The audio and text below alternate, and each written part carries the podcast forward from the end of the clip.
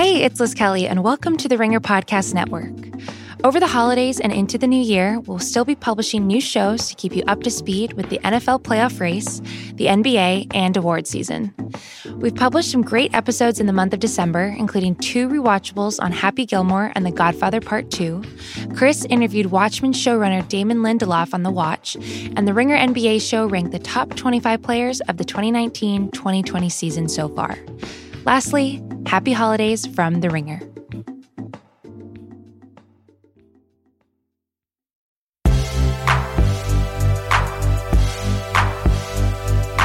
I'm Amanda Dobbins. I'm Sean Fennessey. And this is The Big Picture, a conversation show about women in film. Sean has ceded the floor today because we are discussing one of my most anticipated films of the year. Uh, that would be Little Women, written and directed by Greta Gerwig. It is an adaptation of the classic book by Louisa May Alcott, and it stars Saoirse Ronan, Florence Pugh, Emma Watson, Eliza Scanlen, Laura Dern, Meryl Streep, Timothy Chalamet, and many more. Sean will be talking to Greta Gerwig later in the podcast, but first, we are going to spend some time talking about Jo, Meg, Beth, Amy. Those are the four little women, by the way, in case you're just catching up, and why this particular adaptation is such a revelation. Um, most of this podcast is going to be about me. So we'll just get that out of the way. So I want to start with Sean in the spirit of, of fairness. Sean, when this trailer came out a few months ago, I think you were, let's say you didn't, you couldn't name all the little women. I, I, certainly could not. That's right. I'm still looking for Little Rhonda. Right, exactly. And when you and Adam Nayman put together your top 10 movies of the year, Little Women was on that list. So, so tell us about that journey. Well, it's been an, it's been a journey. Um, I'm I'm I think I was just pleased to find something that um, I had not really considered much in the past to be as meaningful and revelatory to me as it may have been to you throughout the entirety of your life. And part of that, I think, is a function of Greta Gerwig's conception and, and execution of the movie. And part of it is about finding the right people at the right time. I love movies where people, the right actors, come together at the right moment. And I feel like this is a great example of four or five people who I love to watch on screen colliding, almost literally colliding and making something special. So I was impressed uh, as far as Greta taking the next step as a filmmaker, and I was impressed with all of the performances. And it felt, as I'm sure you will get to in this conversation, like a very now movie, even though it's set in the 19th century. It is a very, it is an urgent film. And yes. that's part of what I liked about it. Yeah, one of the many things that stood out to me, I obviously have a soft spot for costume dramas, and which this is. There are petticoats and there are there's so much dancing. Rewatched this last night and there are just like eight ball scenes. I think that Timothée Chalamet does dance with everyone. um, and there there is the old timey language. I think Greta Gerwig says that she used a lot of the actual lines from the original Louisa May Alcott book, which was published in 1868 and 1869 and but it does not feel staid and it really has sort of a, a, almost manic at times energy. Everyone is talking all over each other and rolling into each other and it feels really alive in a way that is super exciting for this genre. Yeah and i think a movie like this um it's easy to judge without knowing anything. And i'm probably the kind of person who would do that. When we did our, our sense and sensibility spider verse podcast, and I'm, I'm, learning so much about myself and you by doing this show. Um, I probably had a similar kind of expectation. I'd never seen the 1994 Little Women, which I was just you know uh, talking to my wife about recently. She is a movie that she has seen and she knows about and she likes. I don't have a relationship to it. I don't have a relationship to the other previous adaptations that we'll talk about on this show. I never read the novel. It was not given to me in school, nor did I seek it out in my personal life. It's just not something that I was connected to at all. And I obviously am connected to things like Marvel and Star Wars, but also Quentin Tarantino and Akira Kurosawa. And my version of movie obsession is just different from movies like this. And as I get older, I'm I'm I'm opening up. I'm I'm broadening my horizons, and I'm I'm understanding why something like this is so meaningful to so many people. Yeah, it, to be fair, it is called Little Women. Like it is that there is uh, a, on the brand name kind of signal of who this is maybe for. Though I think the beauty of this movie is in fact that it it opens it up to a lot of people.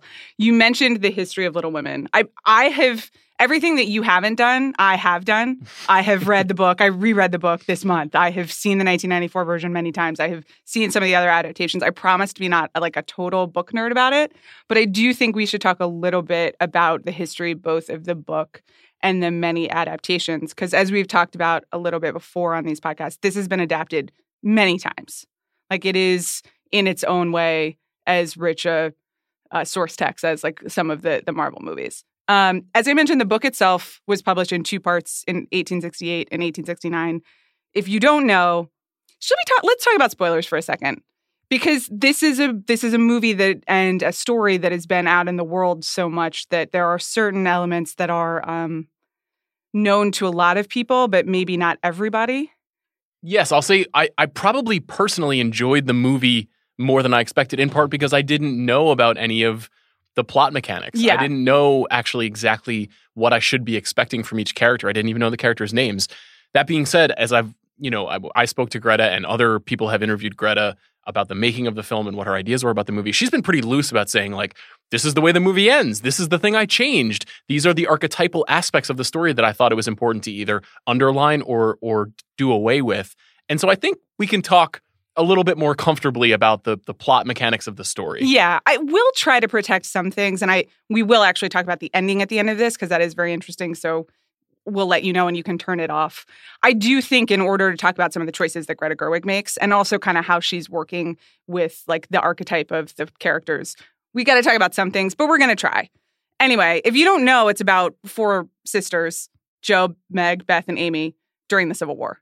And it's really about their adventures. They um, they work, they get into scrapes, they kind of fall in love, they have ambitions, they have some tragedies, and it was written uh, by uh, Louisa May Alcott, who was like, I, I, guess we should do something for girls. There are all these adventure stories for boys, and we should do something for girls. And it was instantly wildly successful, has never been out of print.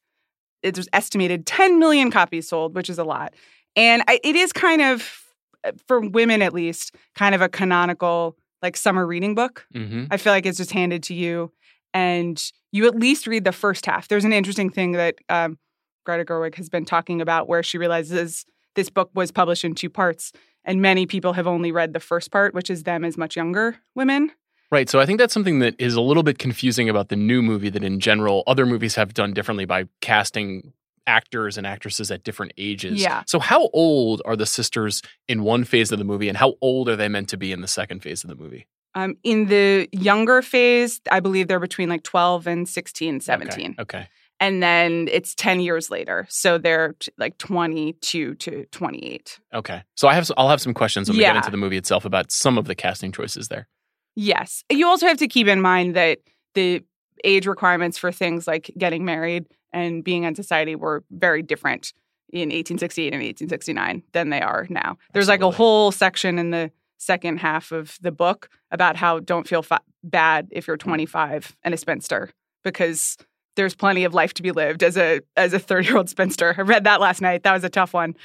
Um, this movie has been adapted. I'm sorry, this book has been adapted many times.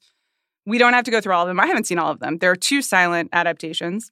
There's a famous 1933 adaptation directed by George Cukor, starring Katharine Hepburn as Jo. It's kind of a pretty important one. she's kind of a classic jo She really is. her uh, her identity as a Yeah. film actress is Yeah. very jo There's a 1949 version directed by Mervyn LeRoy with Elizabeth Taylor as Amy and Janet Leigh as Meg. Love janet leigh Um, there was a 1978 miniseries that I have never seen, but uh, stars like it's kind of classic 70s TV. You've got Laurie Partridge, her real name is Susan Deck as Jo, the mom from Family Ties, Meredith Baxter as Meg, and Jan from the Brady Bunch, Eve Plumb as Beth, hmm big beth energy. And also William Shatner as Professor Bhaer, which uh, that was just funny to me. is professor bhaer the chris cooper character in the film? No, who is professor bhaer I Professor Bhaer has to do with the ending of the film. oh got it okay, Okay, there we go. oh wow so a young william shatner is professor Yes. bear Yeah. understood okay got it I, I, I, that's just a funny one. The 1994 version you mentioned is um, is the big one, and was produced by Amy Pascal and the same producing trio who produced this 2019 version. It was directed by um, Gillian Armstrong, and the cast is like a 1994 time capsule. Mm. Gonna read it out. Winona Ryder is Jo, Trini Alvarado as Meg, Claire Danes as Beth, with like possibly the most famous Claire Danes scene of all time. Uh, Kirsten Dunst as young Amy, Samantha Mathis as old Amy, Susan Sarandon as Marmee, who is the the mother, Christian Bale as Laurie, who is the boy next door, Eric Stoltz as John, Laurie's tutor, who uh, plays a larger role, and Gabriel Byrne as the aforementioned Professor Bhaer. I saw this movie in theaters. I think many women my age did. Then we watched it many times. I do think this is credited as kind of creating a reinterest in the Little Women story. Mm. Because I don't know how many people were handing it out to be read in the same way they would have like in the 50s or whatever. This is the time when I would have been reading it in school and I didn't get it. Yeah. So it's notable. Um, but it did pretty well. It made $95 million worldwide, three Oscar nominations. Winona Ryder was nominated, and I- think has just kind of lived on as like a cult classic movie you watch at Christmas or movie you watch as a little girl. What happened to Trini Alvarado? I don't really know. She has the least fun character. Meg, Meg is. We can talk more about it, but it's not super memorable. But it's not so far afield from what I'm t- I was talking about with this this version, where there's a lot of actors kind of at the right time. I mean, Winona in 1994, that is that's a big mood. Yeah. You know, that is really in the sweet spot. It's post Beetlejuice, but it's you know when she's sort of like the the object of affection for men and women around the world. Um, and it's I don't think I realized that she had been nominated for an Oscar for this. yeah, I have to confess, I rewatched it a few months ago in preparation for this. I can't Are say. you about to shit on Winona Ryder? I, I, uh, yes, I am. I can't say that adult Amanda had the same experience watching Sheesh. 1994 Little Women that uh, that I remember, and part because I just it occupies such a special place in my heart. There are a couple of Christian Bale Winona Ryder scenes that are just like really formative. This is tough because 1993, Winona Ryder makes The Age of Innocence, and then in 1994, she makes Reality Bites and Little Women. That is a big mood. It's incredible. I I would say that I think the other two performances are stronger. Okay, How about got it. that? Fair enough. Um, and the movie is is good, but is a little more Christmas family treacly, perhaps, than than this version, which I think has a lot of ideas and is really kind of mining the original text for for various themes. It's really great though. And it also kind of starts the whole Austen wave of the mid 90s that we talked about on the Sense and Sensibility Spider Verse episode. And I was like, I don't really know why they made all these Jane Austen ap- adaptations in the mid 90s, including Sense and Sensibility. And it is actually in part because the 1994 Little Women did as well as it did. Interesting. And Uh, of course, Amy Pascal pushing exactly. that forward. Yes. There was also a 2017 BBC miniseries um, adapted by Heidi Thomas, who did Call the Midwife. And that starred Maya Hawke, daughter of Ethan Hawke and Uma Thurman, as Jo.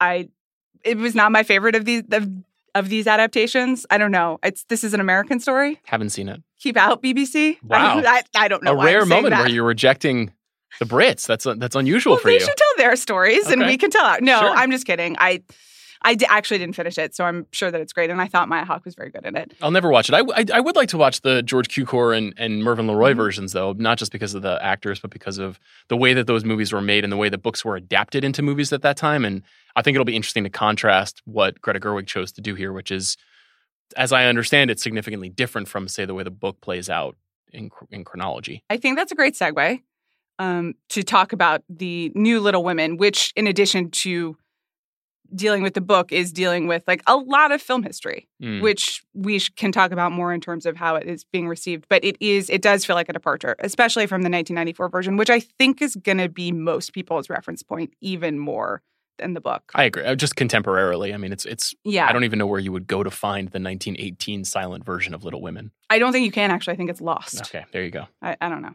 Anyway, so this, I think we should talk about this adaptation from a lot of different ways. But first, as like a a choice for Greta Gerwig, Mm. it's it's not. I'm not sure it's what I thought that she would have done. It's definitely not what I thought, and it, it and I'll I'll say candidly, it's not what I wanted.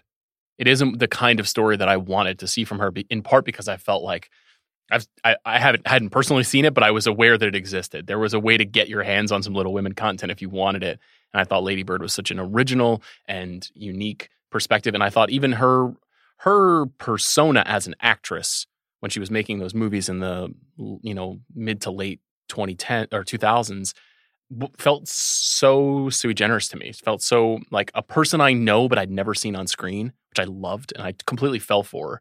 And Little Women is the antithesis of that. It's a it's historical fiction, which is not that kind of like that New York girl who had a million things on her mind, who was kind of like brilliant but a little daffy, but like super fun to talk to at parties, but was really creative and you knew kind of had great things in front of her. Like that was kind of the person she was playing in a lot of those movies.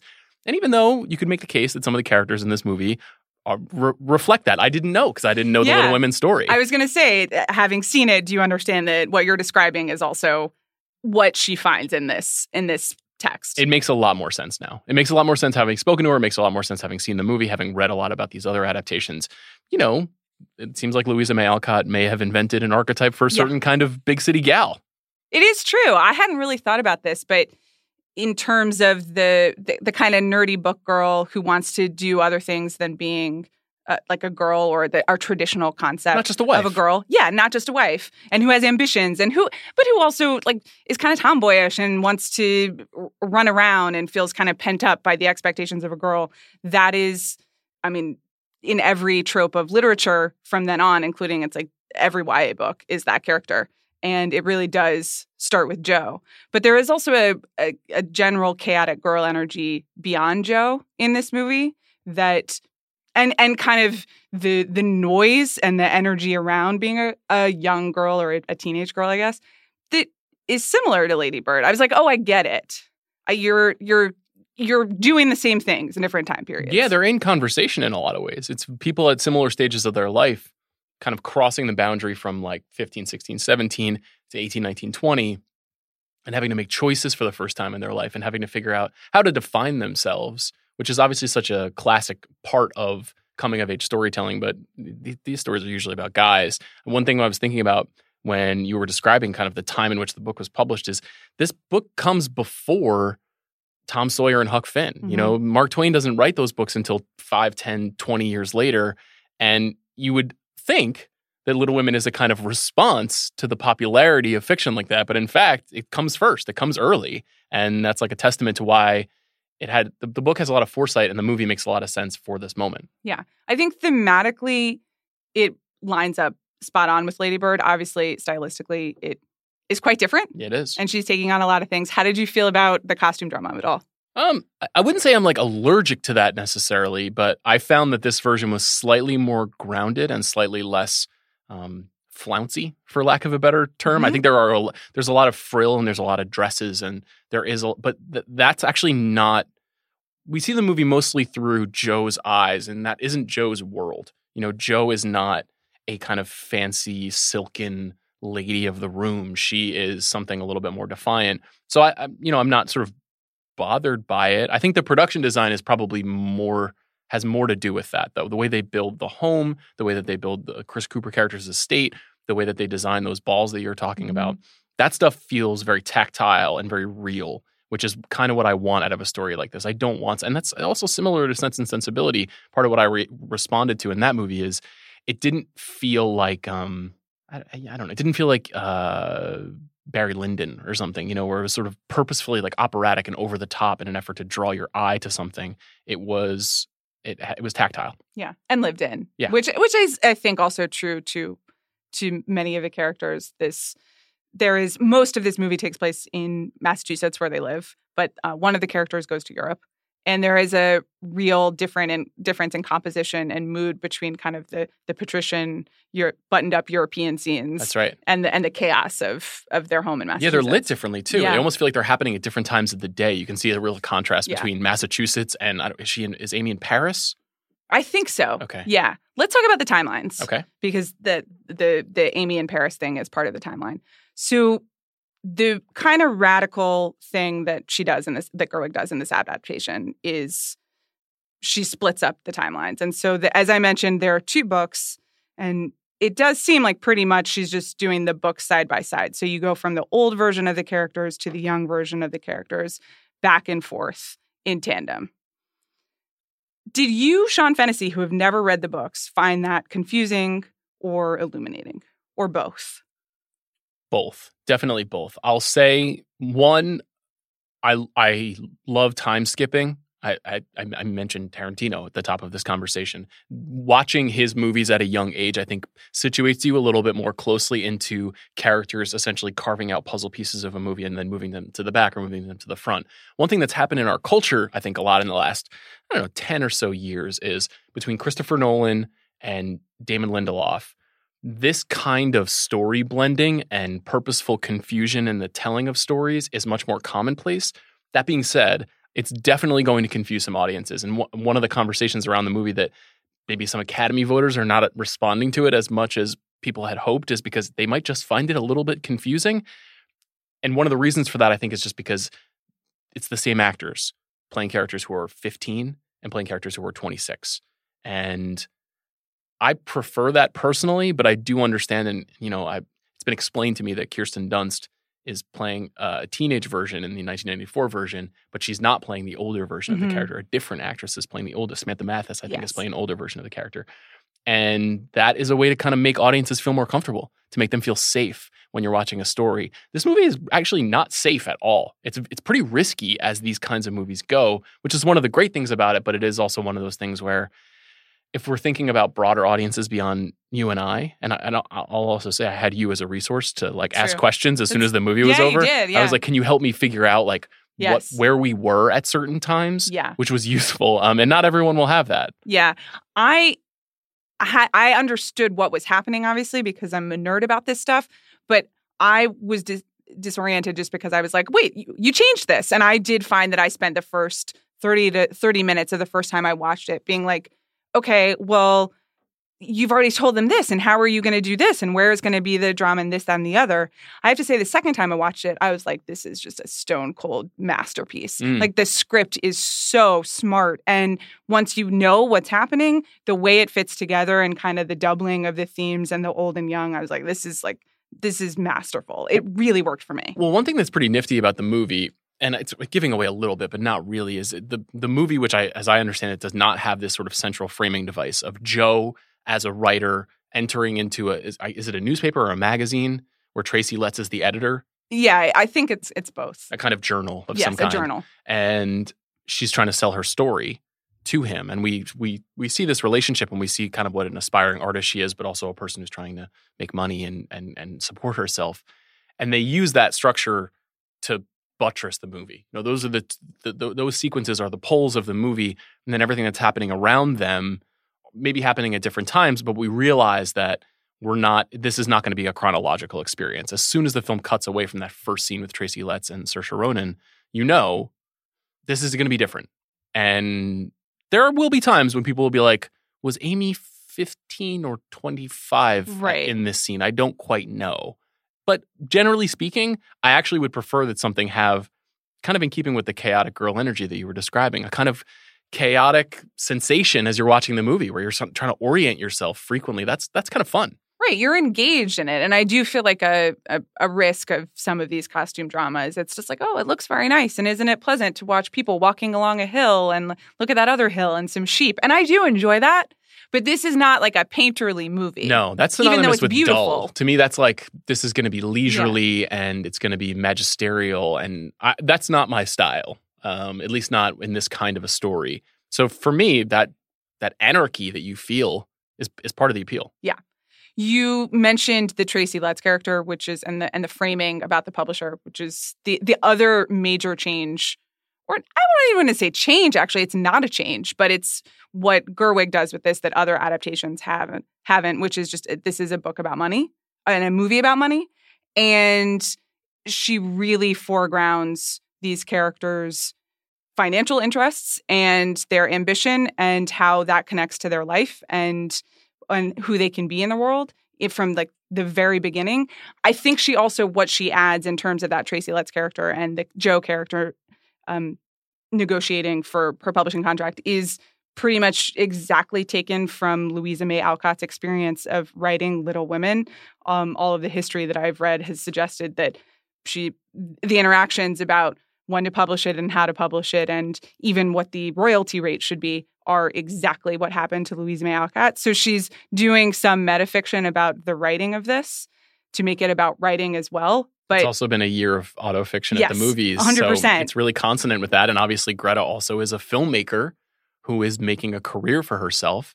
Lit Lady Bird, one of the biggest indie movie hits of the decade. I think I think Lady Bird made like $85 million, which is ludicrous and impressive. And she seems to be kind of negotiating that in real time, you know, saying like, watch me level up, watch me get a bigger budget, watch me get a cast with Meryl Streep and Laura Dern and the two most exciting young actresses of their generation. Watch me expand in real time the same way Jo is trying to expand her opportunities. It's Yeah. it's, it's really clever. It's a movie about uh, being a female creator, and it's also a movie about making things about women. There's a great scene between the Jo character and Amy, and when the Joe character has finally decided to write what will become Little Women.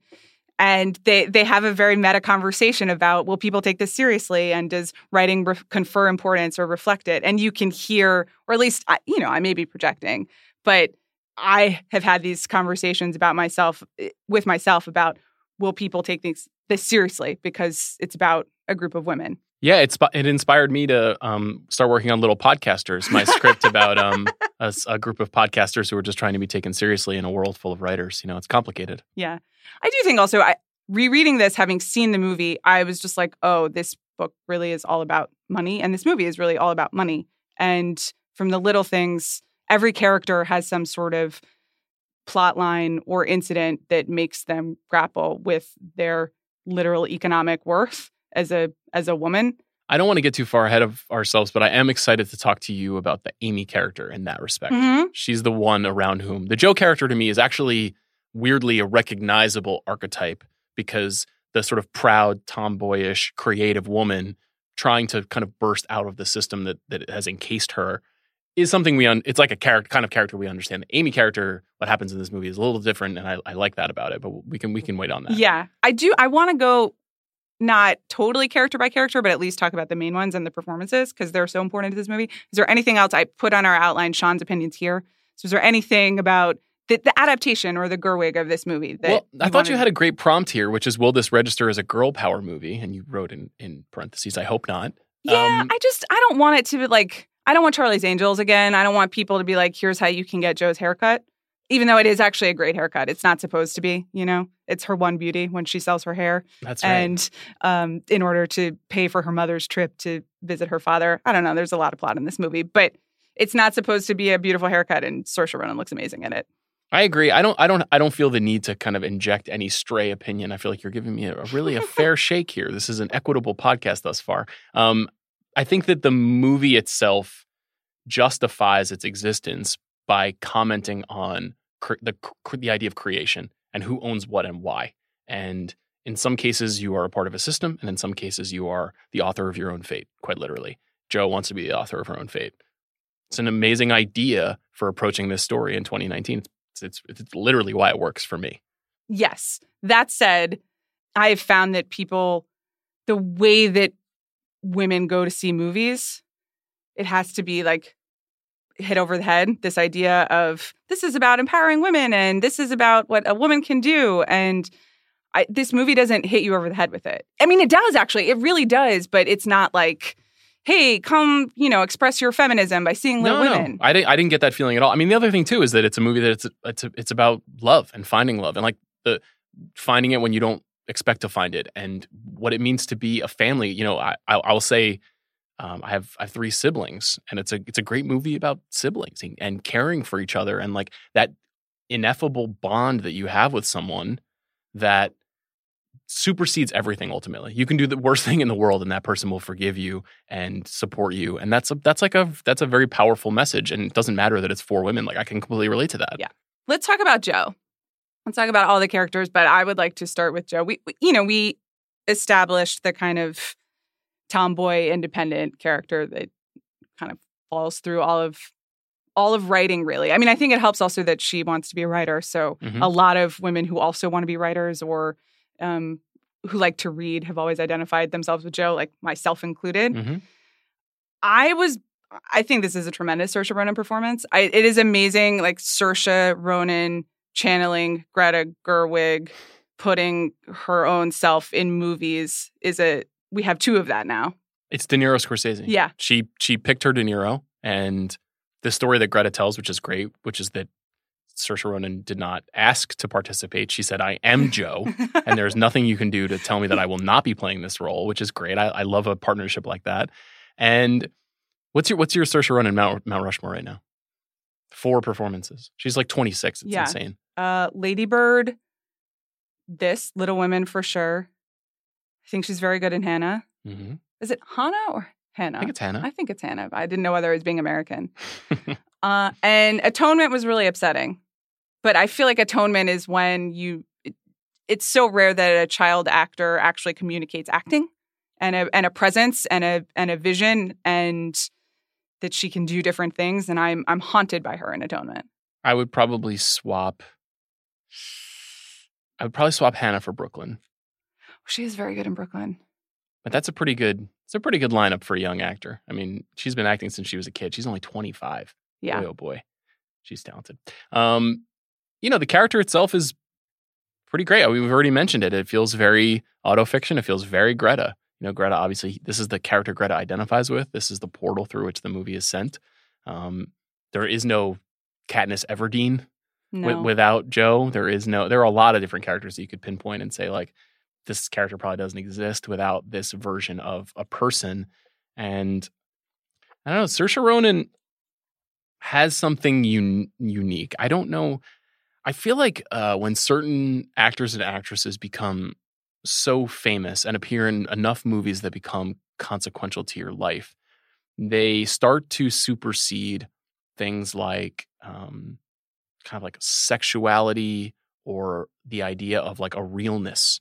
You know, like they take on an iconography. Meryl Streep has an iconography. Tom Cruise has an iconography. Denzel Washington. We don't think of them as real people. We think of them as these like, you know, these these stars in the firmament. And she's kind of building a career like that. You know, she's not making a lot of things that are disposable. She's not taking on a lot of parts that don't have high impact. And it's pretty impressive at this time because it's harder and harder to make movies that can make people feel that way.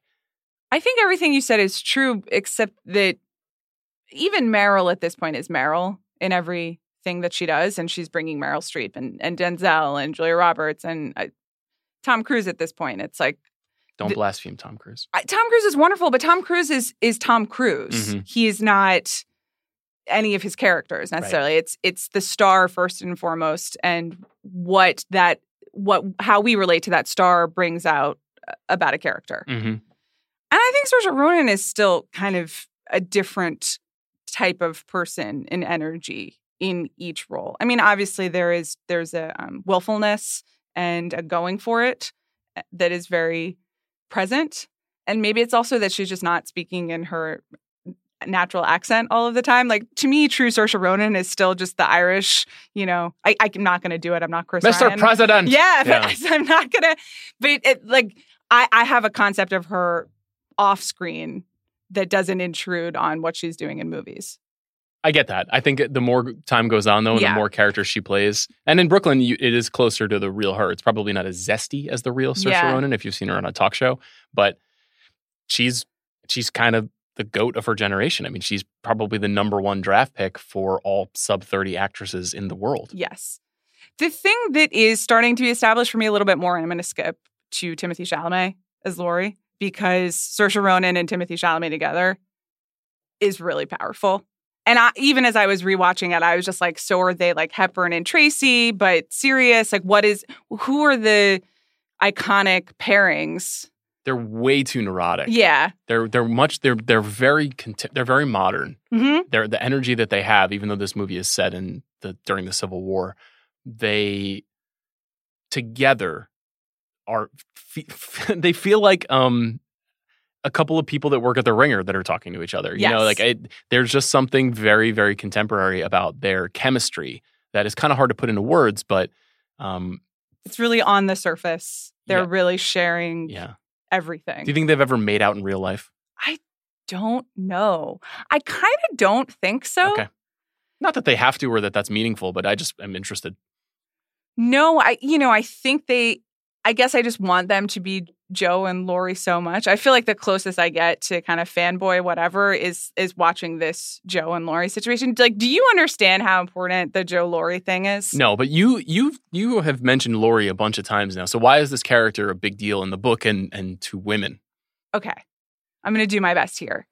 So, when you read books and you watch movies, pretty much all of them, at least before Little Women, and their their marriage plot, right? And and even romantic comedies, which I love, the the goal is for the people to get together.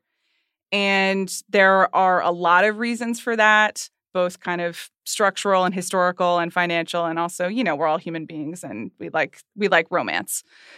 But this book is both when you I think when young people first learn, okay, you actually don't have to end up with the boy, which is like a very powerful thing when you're like eight or nine years old and and she refuses him. And you're really upset because obviously Laurie is such a dreamboat and you want them to be together and every impulse and societal training is like, oh, you should be together. But you're also like, oh, it, it doesn't have to be like that. Mm-hmm. And I really I'm still kind of upset by it, however many years later, because they seem great together. And also, quite frankly, I think in a modern world, like Laurie and Jo should just be married. You know, that's uh, well, the the the social structure is so Yeah. different now that it probably wouldn't be as complicated. exactly. But there's something that is still. the- It's like the it, the conflict is so well encapsulated in this, and all of the weird emotions I feel about liking romantic comedies and like being married and prioritizing love versus ambition and what you're supposed to be as a woman and whether you can exist independent of a man is like all wrapped up in this totally adorable character. And I it's this scene, the final scene between them is transcendent.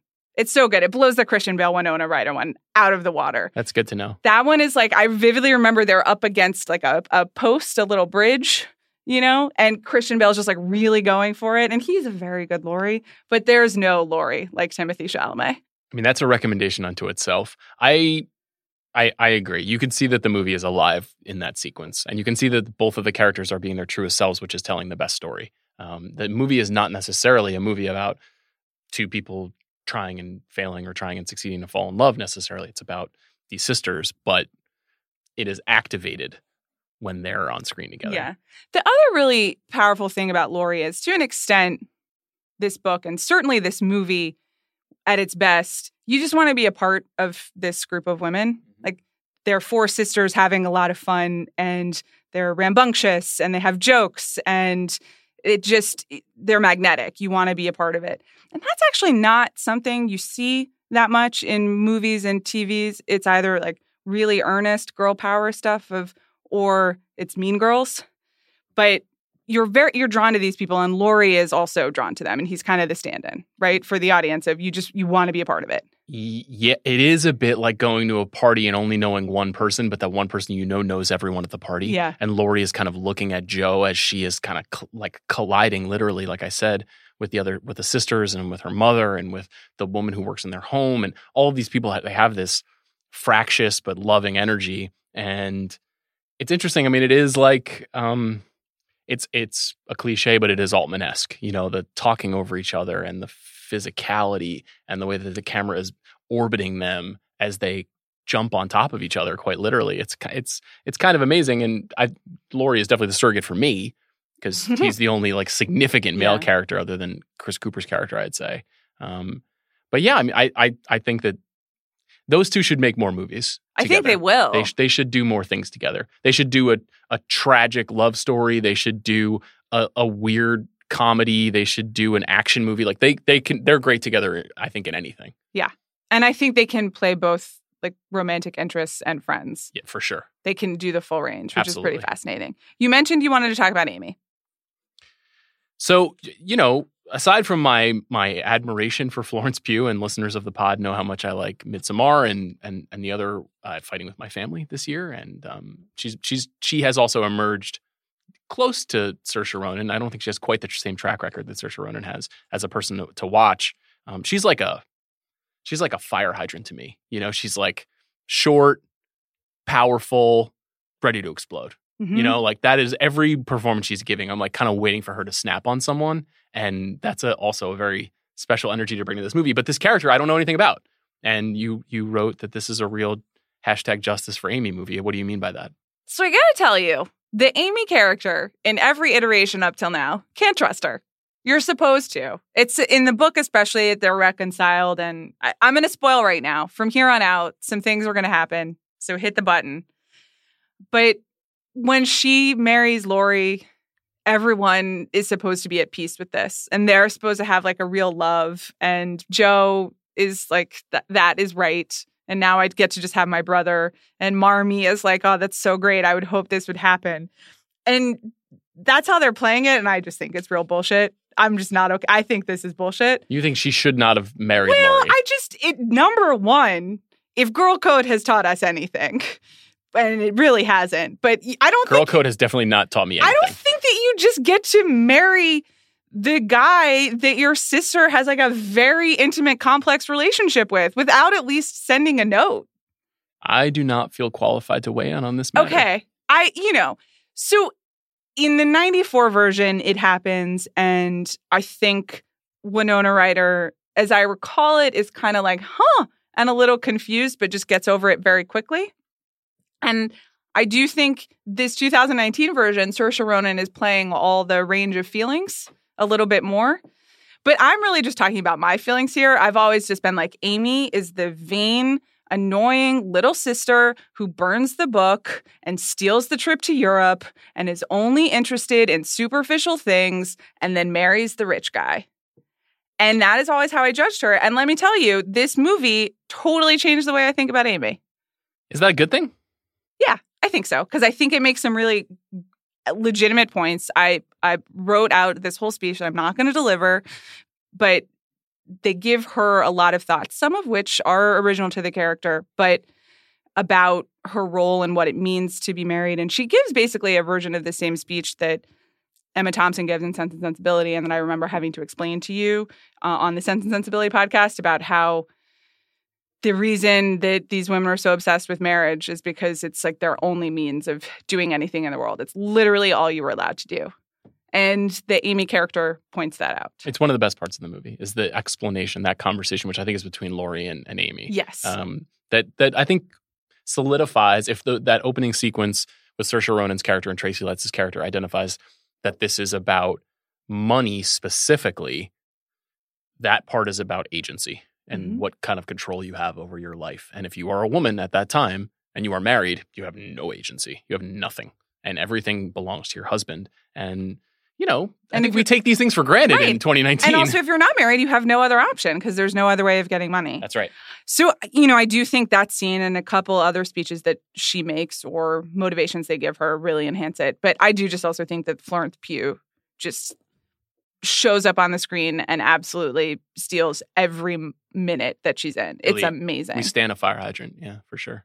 it's you can't look away. Yeah, the great. line readings are hilarious. I'm like you know, how did she decide to do that or is that just how she thinks Americans speak? I I wondered a lot about that. She does have like a her American accent is good, but it is 2 degrees away from British person doing a Valley Girl accent as a joke, you know? Sure. Yeah, But- it and works on fine. me. It works and, on and me. it works on me too. And also, in many ways, Amy is the Valley Girl of mm-hmm. 1868. So it's fine.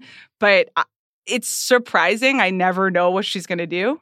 What are so, who are some other significant characters? Who else worked in this movie for you? I think you and I both walked out being like, wow, Chris Cooper. Amazing. Against type.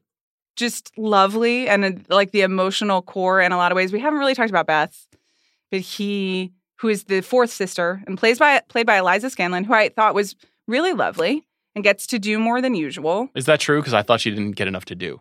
I Beth doesn't really get to do anything. Okay. She's sick the whole time, and then the inevitable happens, and it's very sad. And let me tell you how Claire Danes played that last scene is very different from how Eliza Scanlen did. Everything that you know about Claire Danes and Homeland, and all the crying and the and the boards and everything, uh, takes its origin from her death scene in 1994, Little Women. Got it. I'll be skipping that. Okay. Good to know. Um, but I thought Eliza Scanlen did really well. You know, she gets jokes, and even her timing when the four of them are kind of talking over each other, she she gets to participate, and she also has a lovely uh, relationship, like a father daughter relationship with Chris Cooper. She's an actress I'd never seen before. I'm not familiar with her. I mean, uh, apparently she's been on stage of late. She was in she's in To Kill a Mockingbird, um, which I did not realize. But uh, and I did not watch Sharp Objects, so Nor I, did I, don't- I. Didn't know her work before. But she's she's very good. Uh, we've been talking for 45 minutes and basically haven't talked about Laura Dern and Meryl Streep. Yeah, pretty big flex in the movie. I, I would say that um, Laura Dern gets about one real scene, uh, and the rest of the time she is kind of ornamental. It's kind of like she she just makes people feel comfortable. I think on screen in general, like when you know when Laura Dern's in a movie, you kind of think I'll be in good hands, even if it's Jurassic Park three. You're kind of like this is gonna be fine. Laura Dern's here. I feel like she serves that purpose in this movie, and maybe even serves that purpose for her children and her character in the movie. Yes, I think that's definitely true of the characters. Yeah, she has one or two really emotional moments. All the girls, the little women, if you will, are going for it in such a way that I think Laura Dern is is is meant to be kind of the the the steadiness. You're right. She's more restrained. And Yeah. that's maybe that's part of why she doesn't jump out. Yeah. Not restrained Meryl Streep. No. Meryl Streep just chewing on the scenery. She's like making toothpicks out of the set. Like she's just she's streeping all over the place. Yeah. Um, it's not bad. It's just like she's got a very clear, also archetypal role of Yes. the kind of like rich, grouchy grandmother figure. Is she a grandmother? Or is she an aunt? She's an aunt. An aunt. Okay. Um, you know, it's And- it's it's fun to have her. She is also there to explain some of the financial consequences of everything that's going. She gets to give one of the speeches to Jo about marriage, and she also gives one to to Amy. You bet you up on the Meryl Streep Wendy's meme? Um, was it was it built around the screening that we went to? So you and I went to a screening where the with most of the cast, and they were asked for behind the scenes anecdotes. And I believe it was Saoirse Ronan who just volunteered that Meryl Streep ordered Wendy's one day. That was the behind the scenes anecdote. What do you think she got? Spicy well, chicken sandwich? I know, Sean, because there's been more information. Oh. This the meme that I was going Did to you ask you report about. this out? No, I didn't actually. Okay. Timothée Chalamet did. Was this on the Intercept? Where did you find it? it was on Instagram, which is close enough. Got it. Timothée Chalamet posted his own behind the scenes photos, including one of it's Florence Pugh, Greta Gerwig, Meryl Streep, and himself uh, with Wendy's. And there was also a very quick video clip, I believe, on Entertainment Week- Weekly, and it's uh, the same the same scene, the same day. Meryl Streep in costume, and she's still using her Aunt March vo- voice, even though they're between takes. And she asked Timothée Chalamet if he just ate French fries. And he goes, No, but I do smell that as well. And she's like, Could you get me some? and then cut to all of them just cheesing with their Wendy's. Got it. It's a, it's a great narrative. Sounds good. Yeah, for this. Fond of Wendy's. Yeah. Fond of Meryl Streep. So she serves her purpose. There's one um, curious appearance in the film that I think certainly took me out of it. Yeah, I want to talk about this. You go, go ahead. Well, it's uh, Bob Odenkirk shows up in the movie. Yeah. He plays the the, the young the little women's father, Yes. and um, Mr. March. It's it's distracting. yeah. Not so- because Bob Odenkirk is bad. Bob Odenkirk, in fact, is quite good, Yes. but his energy is not the same as the energy of the movie. So I have heard this a lot. I believe Adam Nayman felt the same way. My my husband said this last night. Uh, I've never seen a Little Women movie turn into a Mr. Show sketch, but that is So- exactly what happened. right. It's just like, hello, guys. Right. But so that happened for you. And I, who have absolutely no relationship to Mr. Show, and quite frankly, don't care about Better Call Saul, was just like, oh, there's Bob Odenkirk. Like, it didn't take, I Okay. just didn't care because it's just a completely different viewing experience. I mean, I know who Bob Odenkirk is, but I was like, this is fine. Let me just say something right now. Yeah. Mr. Show is one of the greatest creations of the last 50 years in popular culture. And if you haven't seen it, I encourage you to go seek it out. That's all I'm going to say. Okay. And I also encourage you to not be super distracted by Bob Odenkirk and Little Women because it's not that big a deal. And everybody deserves a chance to show some range. Fair enough. Um, how's this movie going to do at the Oscars? Yeah, man, I don't know. Let's talk about it. I'm I'm nervous for a lot of reasons. We've discussed some of them. Obviously, it was snubbed pretty much at the Golden Globes. It was they were snubbed at the SAG Awards, which is not great Not a good sign. because the actors are the largest voting body, and this is an actory movie. Lots of great generational talents that people love to take seriously. You know, there was a report in Vanity Fair that I will read. Uh, the RSVPs for the first screening in October, as well as many others that Sony Pictures hosted around Los Angeles in recent weeks, were skewed about two to one in favor of women. I don't think that men came to the screenings in droves, let me put it that way, Amy Pascal said. And I'm not sure when they got their screener DVDs that they watched them. Yeah, we'll see how this evolves. Um, there's a lot of men in the in the academy, and there's also a lot of people who feel like they've seen Little Women before. So those two things working against it could make it challenging. Um, is it worthy? Certainly. I think Saoirse Ronan will definitely be nominated. We just had a conversation last week on the show about why Greta is not running in the top five at the moment and whether she should be or not. And you know, these things are ultimately subjective, but Little Women, when I first saw it, my instant reaction was, wow, this movie has a really positive, hopeful ending, and it's about something right now. This could do really well. This could do the same thing that, like, The Shape of Water did in a lot of ways, where it's somebody that the Academy really loves. It feels like a more diverse story than we've seen in the past, and it ends hopefully.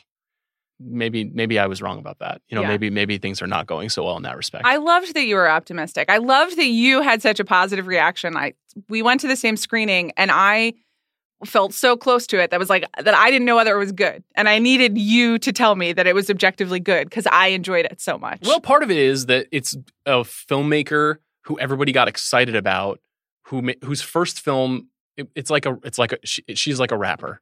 You know, that first album, Illmatic, is amazing because you've been waiting 18 years to make it, and then that second album, it's like, oh my god, will you have anything to say? yeah, will what's left all in the tank? Will all of this be about getting success at a young age? Nobody wants to see that. And it wasn't that. It was it was somebody leveling up. It was someone taking a next step and showing that with a little bit more money, with incredible craftspeople. Like that's the other thing too about this movie is the score is by Alexander Desplat. I think he's like hugely celebrated. I think this might be his best work. Um, it's Jacqueline Durran doing the costume. She's one of the genius costume designers in Hollywood right now. She picked and chose a lot of brilliant people to work with, and that is what you should do as an as a filmmaker going to the next level. Is you should build a family of artisans who can help you make your vision. If you look at all the people that I'm obsessed with that I talk about on this show all the time, you know, Paul Thomas Anderson and Wes Anderson and David Fincher, they work with all the same people for years and years and years and they create a kind of family of creativity. This felt like her embarking upon that even further than Lady Bird, which is one of the big reasons why I responded to it and why I thought it could do well. Whether it does or does not, we shall see. Yeah. It, it it is late in the game. The Christmas release is harder and harder to It's pull true. off. Um, and it could also do very well. It does seem like I you know, don't take your family to see cats. Take your family to see Little Women. I I, just you you want positivity instead of trauma at Christmas. Do you, do you want to vamp on the ending now? Yeah. What so if you do not want to hear anything about the ending of this movie, fast forward, go right to that conversation with Greta Gerwig. But let's just analyze it a little bit because as I said, I don't really know the source material, so I don't know the context for this. So you'll have to help me understand. Yes. So, should we just talk about how the movie ends? Yes. So, as mentioned, Jo turns down Laurie. Laurie marries Amy. And there's a character named Professor Bhaer who Jo meets as an adult when she she goes to New York to to make it as a writer and honestly really to escape Laurie a little bit. And Professor Bhaer is a reader and he critiques her work and they have some conversations about her writing and then she goes back home to see Beth. And you don't hear from him until he kind of shows up out of nowhere at the family home.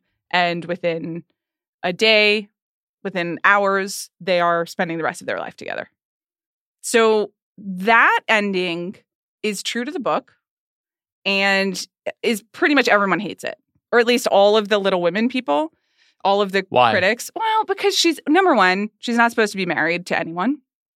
And also because there is kind of a, a historical narrative running alongside it that Louisa May Alcott knew everyone wanted Jo to end up with Laurie, purposely chose for her not to end up with Laurie. I will actually read a quote from a letter.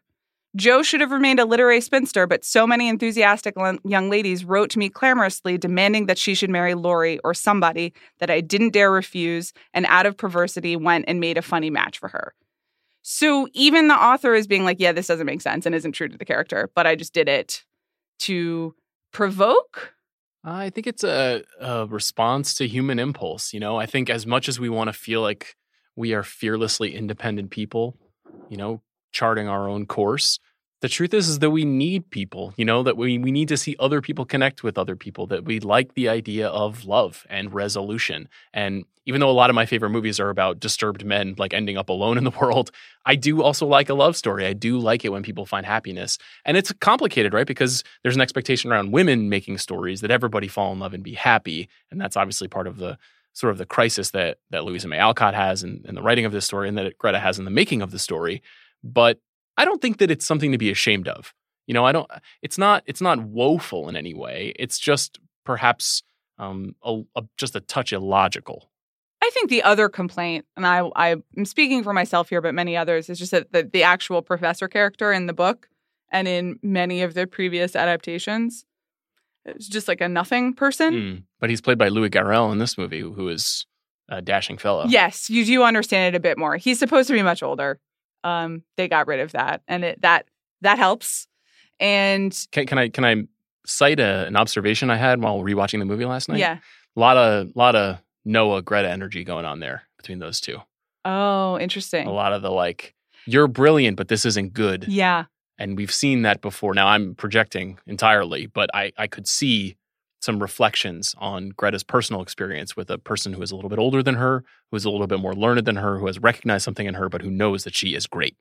And that's just, I felt that as I, I- was watching it. I think that's right. I people can correct me, but I don't recall any of that necessarily book? in the book. And that lovely speech that Jo gives right before Laurie comes back, where she's just kind of she says like I'm so sick of people saying that love is just all a woman is fit for. I'm so sick of it, but also I'm so lonely. I I don't believe is in the book. I think that that is Greta putting it in, and and that is she is engaging with everything that you just said about there is. I mean to to, to quote another a movie close to Greta Gerwig's life, uh, being alone and being alive. Uh, and she's adding that and working with it, and it does make me feel better about this. But I, and also develops the character a bit more.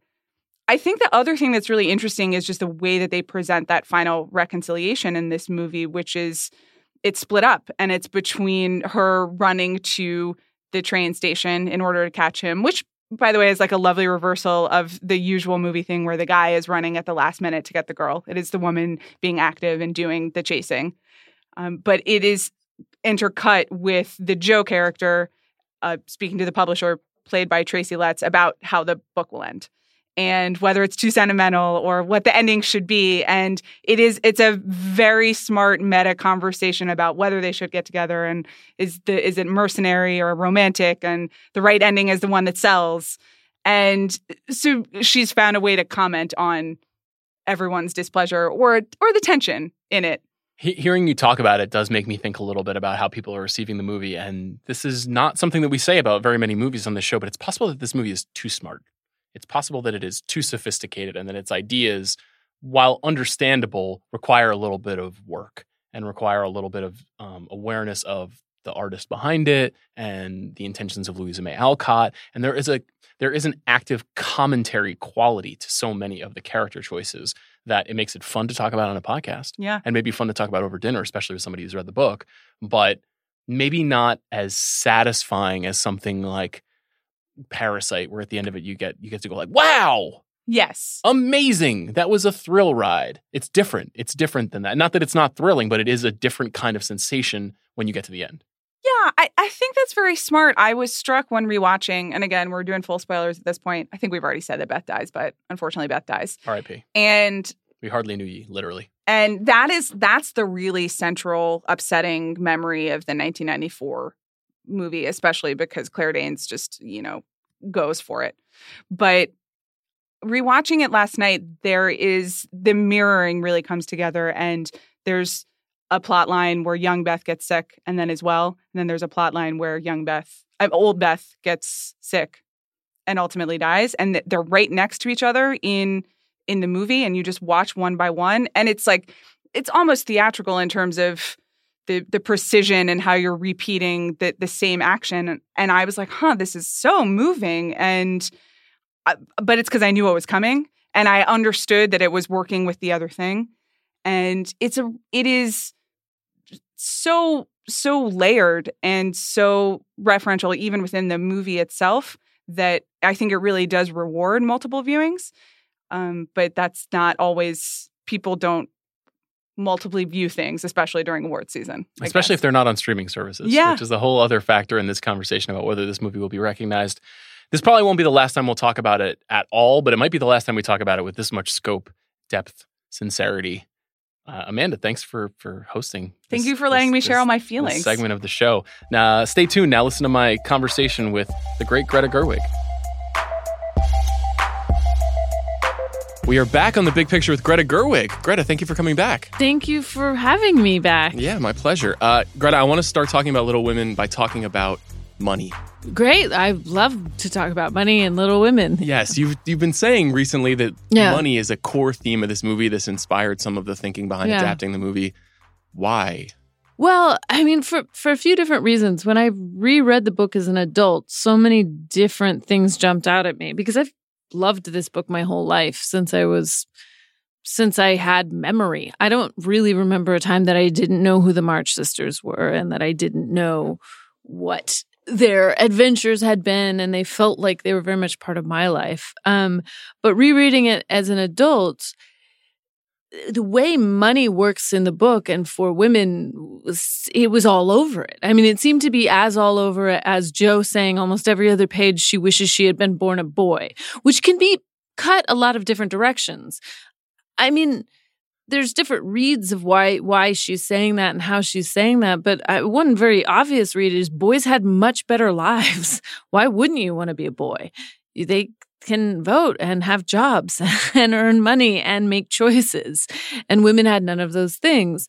And I felt like so much of what the book was about was this kind of underlying economic question of how women, because they didn't have any ability to earn money, have money, hold property, vote, had no way to to uh to really make art, which sounds uh which sounds like a stretch except for it's it's it's it is truly all over all over the book. And I mean eh, one one thing I had been reading and thinking about was um uh Virginia Woolf's essay but also um it was a speech she gave, A Room of One's Own, which everyone remembers as she says, to write, you need a room of one's own. And it sounds very quaint and kind of romantic. This idea of being alone in a room wrapped in a shawl or something. I don't know, with tea, um, writing, writing.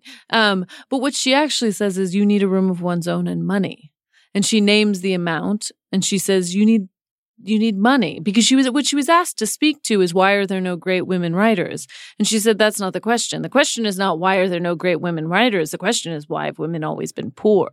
Because poetry depends upon intellectual freedom and intellectual freedom depends upon material things. So women have not had a dog's chance of writing poetry. They can't hold property. So that's not a question you can even ask.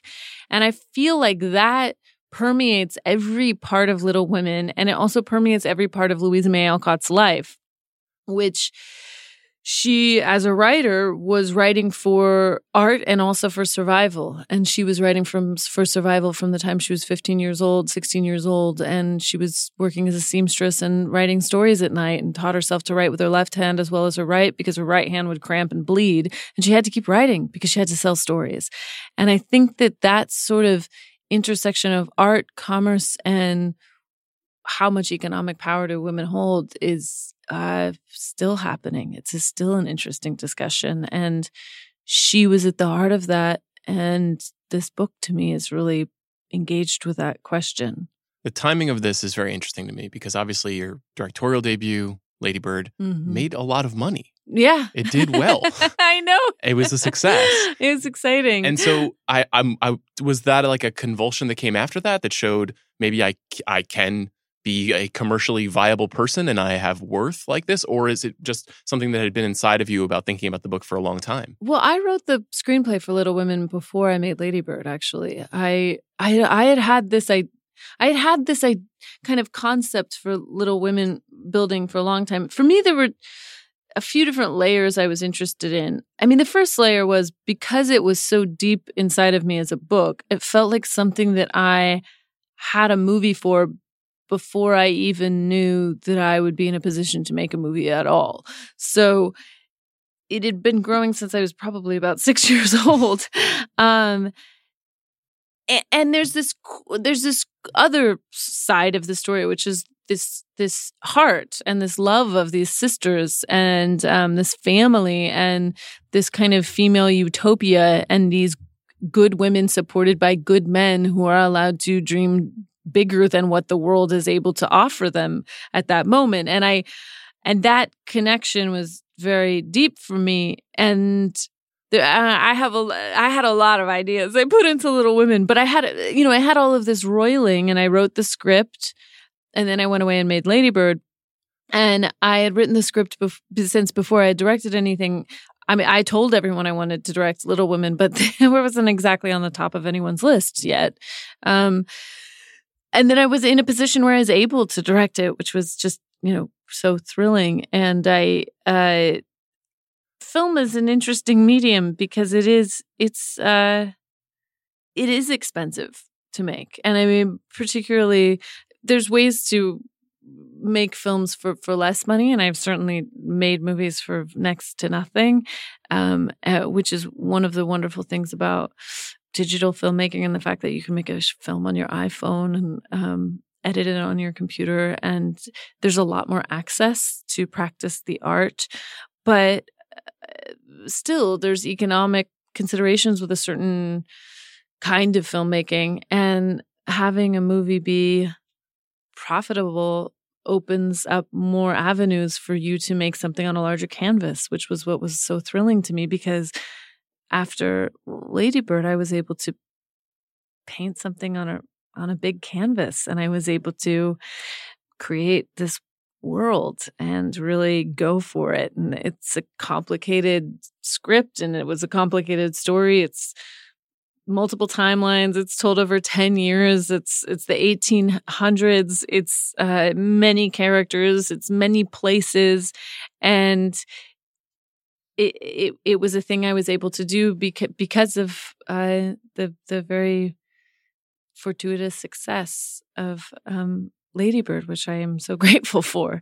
Because you know people feel more comfortable giving you the reins of something if they if they think there's a good chance that there'll be a return on investment. Yeah, I want to ask you about that. When I was watching your film of Little Women I, and Jo in particular, mm-hmm. I was thinking of the earlier films that you made mm-hmm. in in New York and the smaller films and that feeling that Jo has of I've created something, I'm proud of it. You mm-hmm. should buy it. You should yeah. pay me for it. Yeah. But there's no guarantee that someone's going to pay you for it or you're going to have any success at all with it. No, it's true.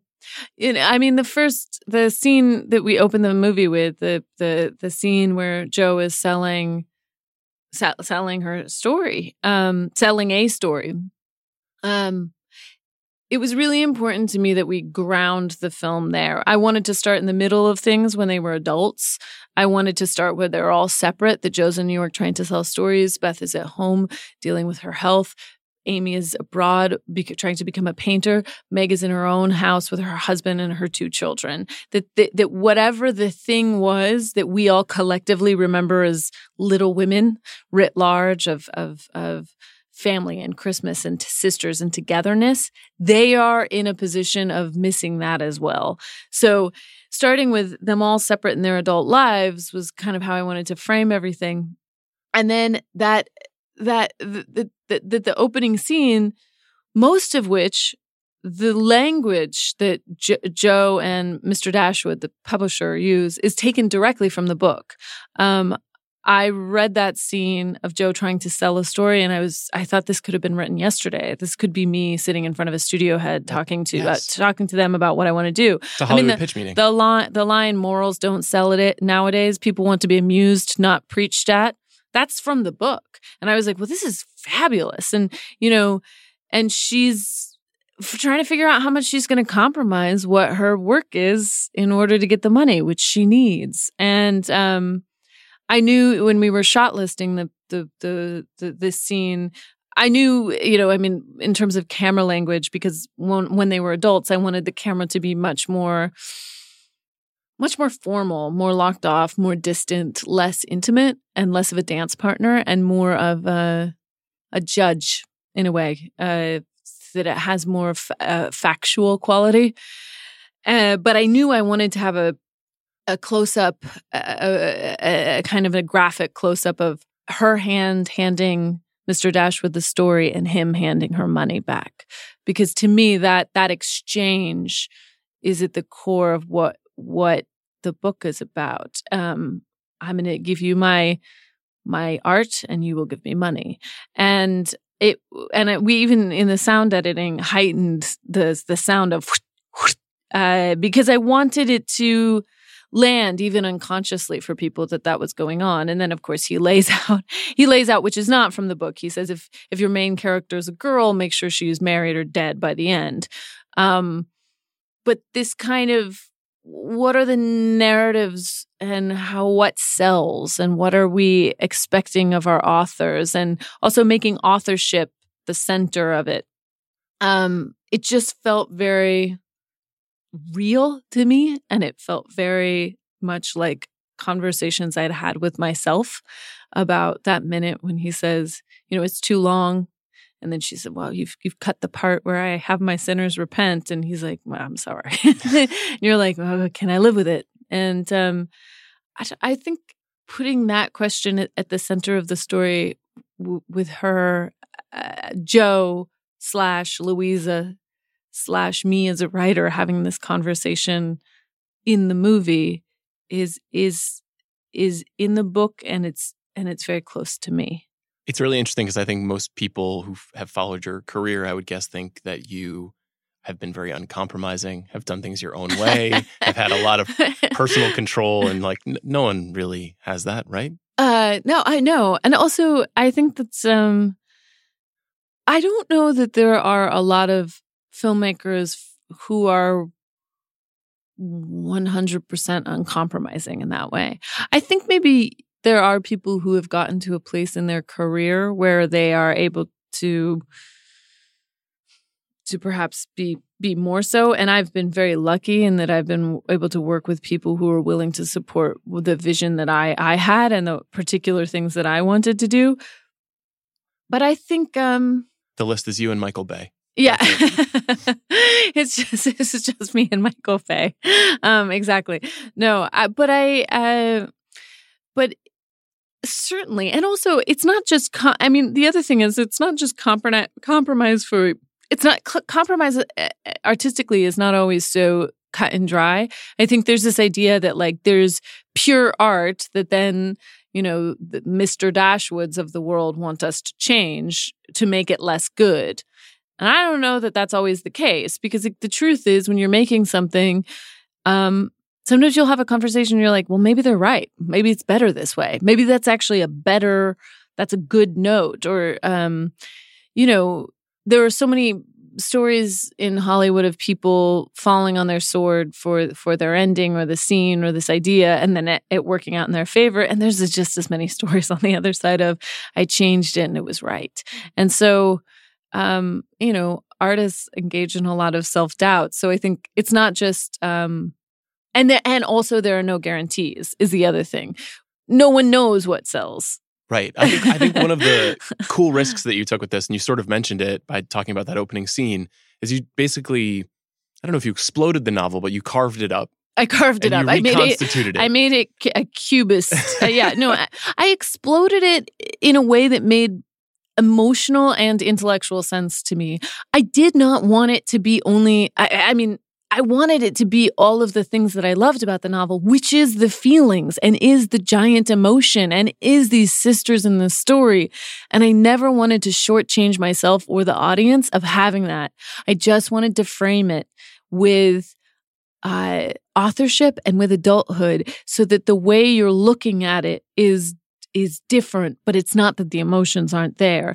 I just, there was something to me that was so moving about seeing the famous Christmas scene of coming down on Christmas morning and having all those lines Christmas won't be Christmas without any presents. It's so dreadful being poor. It's not fair that some girls have lots of pretty things and other girls have nothing at all. Like all those lines that are almost like, could be sewn onto cushions and mm-hmm. probably have been, um, that they would be delivered fast and furious and full of life and with a, mo- a, camera that's a dancer and, and this gorgeous lighting and these gorgeous costumes and also that it's gone. That that part of it was the emotional thing to me is, and then they grew up and what happened to that christmas morning? And how do you how do you stay that ambitious and brave and wild and become a grown woman? And I, I think that those that that sort of keeping that emotion as something that's um even more than nostalgia but like an ache for the bigness of childhood was something that I felt like was my way into making it as glorious as I had remembered. Because I also wanted to introduce this idea of was that what happened or is that how you remember it? Or was that what happened or is that how you wrote it? Because there's also a distance between fiction and life, which I always find very emotional. And it's all over Louisa May Alcott as opposed to Jo March. Um, the March family is the genteel poor. They're they're not they're not the wretchedly poor. And the Alcotts were very, very poor. And they all went out, the, the g- girls all went out to work. They moved something like 30 times in Boston. They almost starved to death, death one winter, um, living on a farm in, in, in rural Massachusetts. They had a very different economic reality, which so much goes into who Louisa was. And, and she, some of the lines I gave Saoirse were lines that Louisa had written in letters. Things like, money is the end, end and aim of my mercenary existence, something she wrote in a letter. Um, also, I can't afford to starve on praise is something she wrote after, I believe, Henry James panned her novel in the Atlantic. And Henry James was like, this is trash. And she's like, not all of us were trust fund kids, buddy. I mean, she outsold him though on by a factor of like a hundred to one. I mean, Henry James is a genius. I don't need to take down Henry James, but she was doing it differently. She had different considerations. And that line, I can't afford to starve on praise. Good on her. That's such a poison dart. yeah. Yeah. So, did something happen to you that had you recontextualizing the book from being about who we were to who we become? Did something happen to me? Yeah. Um, meaning like, did I Something in your life, an experience you had? Well, I I I think um I think linear time happened to me. Sure. To all of us, I mean, that's theoretically, sort of the way I'm living in this direction. Um, Well, yeah, I, which I can't, I can't do. And the marvelous thing about film, the marvelous thing about art, is that you can save people. Um, how do you save your sister? Write it down. You know, Beth is gone, but she's not gone, and um, I think that impulse to keep to keep writing it down is um, something that I have because I can't believe uh, that that that the world only spins in one direction. Mhm. It seems sort of impossible to me. Um, and um, I've I've quoted this before, but it's just so good. It bears repeating that Joan Didion said she in one of her essays on keeping a notebook. She said, "People who keep a notebook are people who have a an innate sense of loss." But it's not innate. There's another word she uses, but I think it's true. The writing it down sort of saves it. So, yeah. And then also because I remember, and I think, I think I, I've thought about this a lot, and I think in some ways, Little Women mirrors this. Is um, there's a total fearlessness of girls at a certain age, and I think it's actually a little younger than what it is in the book. Um, I remember when I was 12 or 13, my mother took out of the library the book Reviving Ophelia, which was about how girls lose their sense of self as they become teenagers and that all these kind of funny, ambitious uh, girls shrink themselves down and, and kind of become less than. And I, I, I know what that process is. Um, and I think I, you know, I think of myself at 10 and how uh, what, what how brave I was and how big I was and I always feel like as as a director as a writer I'm trying to make her proud because she knew the truth. And I felt the same way about the March Girls as in their younger selves. Amy saying I want to be great or nothing. What?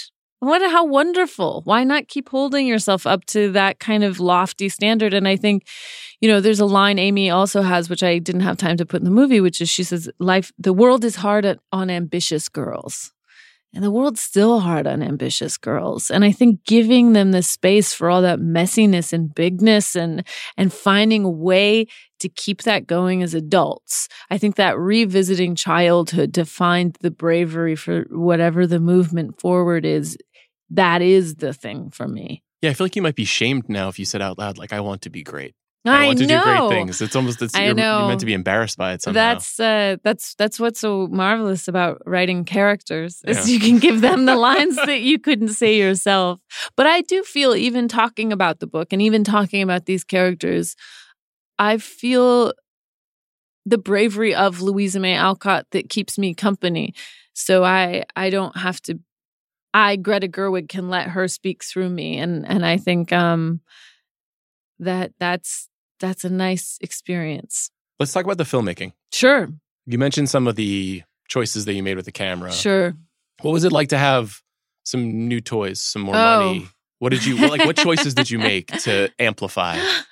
Oh, I loved all of the toys. I just was so happy. Um, no, I mean, eh, I mean, the biggest toy you can ever have as a filmmaker is time. I mean, that's that's the thing, and that I always want more of. I think every filmmaker always wants more of. So we had we had more time, but not. I mean, for what we had to accomplish, it was never, never enough. Um, but I mean, it started with really uh, my costume designer Jacqueline Durran, um, who I just she's a she's a certifiable genius. She's she she's done so many different kinds of films and done them so beautifully. She does all of Mike Leigh's movies, Mhm. which uh you know it's as different from you know the costumes in Mr. Turner, which is a very specific period piece, to another year, which takes place now and and barely looks costumed. That's how elegant her work is and how understated. And um, but then she can also do things like Beauty and the Beast, which is is is pushed and and gorgeous, but it's, it's specifically heightened and. And I knew I wanted to work with her, and I was so thrilled that she said yes. And I spent time over in London gathering all these materials and and um and plotting with her and really starting this conversation of what we wanted these girls to be. And um and so much of what we did was finding research that supported things that I wanted to do which was I was like well I need re- I need uh, paintings and photographic evidence of girls not wearing corsets and not wearing hoop skirts because I don't want to do it. And I want different kinds of hair and I want different um I want different looks. And we found all these marvelous um you know paintings by Winslow Homer and um, photographs by Julia Margaret Cameron that show girls that look like girls you'd see on the street, you know, just just normal normal young women. And uh it, it gave us permission to do what we wanted. And then she's such a tre- treasure trove of knowledge. Like she things you know she would show me a color and I'd say is that too bright? And she'd say well actually in the 1850s they just figured out how to dye silk outrageous colors. And and women were wearing like neon green silks and stuff like that. And it was just fascinating. And it was that that aspect of world building. And then the same thing happened with Jess Gonchor who is my production designer who's done such beautiful work with Bennett Miller and with the Coens and um and and he's another one for whom the period piece of it is never nailed to the ground. They always seem like environments that people are living in, not like sets, which Mm. was the big thing for me.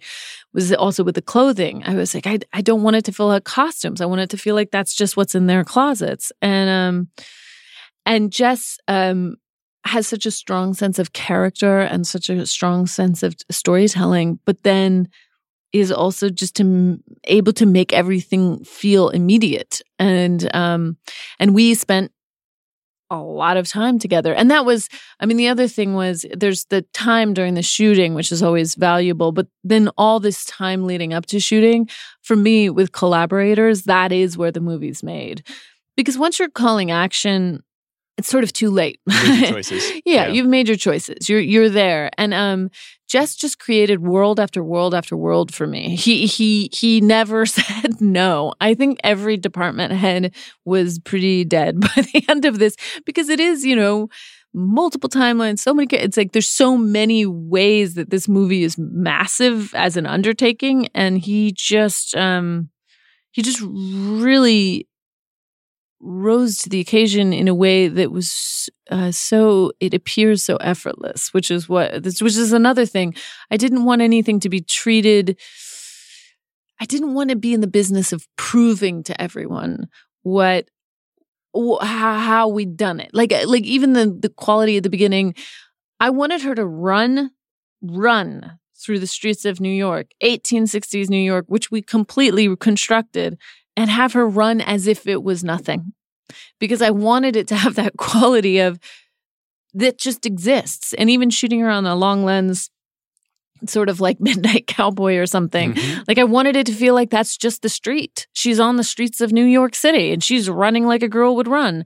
And uh Classical but modern. classical yeah classical but modern and that was that was the idea and then my dp yorick uh who's so also so marvelous he was i i knew i wanted to work with him because of um well he'd shot luca guadagnino's movies uh, bigger splash but more particularly i am love which is just so stunning i mean it's like insane movie. yeah, it's Yeah. an insane Speaking of costumes, yeah. Oh my god! Yeah. And also, just don't you want to eat it? Mhm. It's the most beautiful movie, and so I knew he had that. And then he also has done all this work with Olivier Assayas, um, and I, he's done I think the last four movies of his, five movies of his. Um, but he shot uh, the one I was thinking of was there was this frenetic energy and movement uh, to Carlos, Mhm. the long, the very long film, and um, I thought, well, if you can shoot Carlos and you can shoot I Am Love, that's, I wanted that kind of dualism and I didn't want it to feel heavy. I mean, that was sort of the obligation of every department was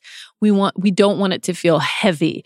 Uh, you didn't want to feel how expensive the lighting package was. You wanted it to feel fleet. Mhm. And um, I think that that for me was it was having all these toys and having all this time and you know having the ability to have a, a have a crane and having the ability to do these shots that I've never been able to do. Uh, but that but that we are only doing it in service of making it light that it's not that it never is that kind of laden feeling um but yeah, it was a marvelous thing to to to be able to do to be able to do some of this stuff, and also to use the tools of the bigger tools of filmmaking to at some point in the film make a point about how films are made uh meaning i i mean it might spoil something it might not i don't know but there's a big romantic scene and I wanted it shot the way those scenes are shot. So I needed all the stuff that you need. I needed the rain machine and the black backlight and the crane and the, you know, I needed all the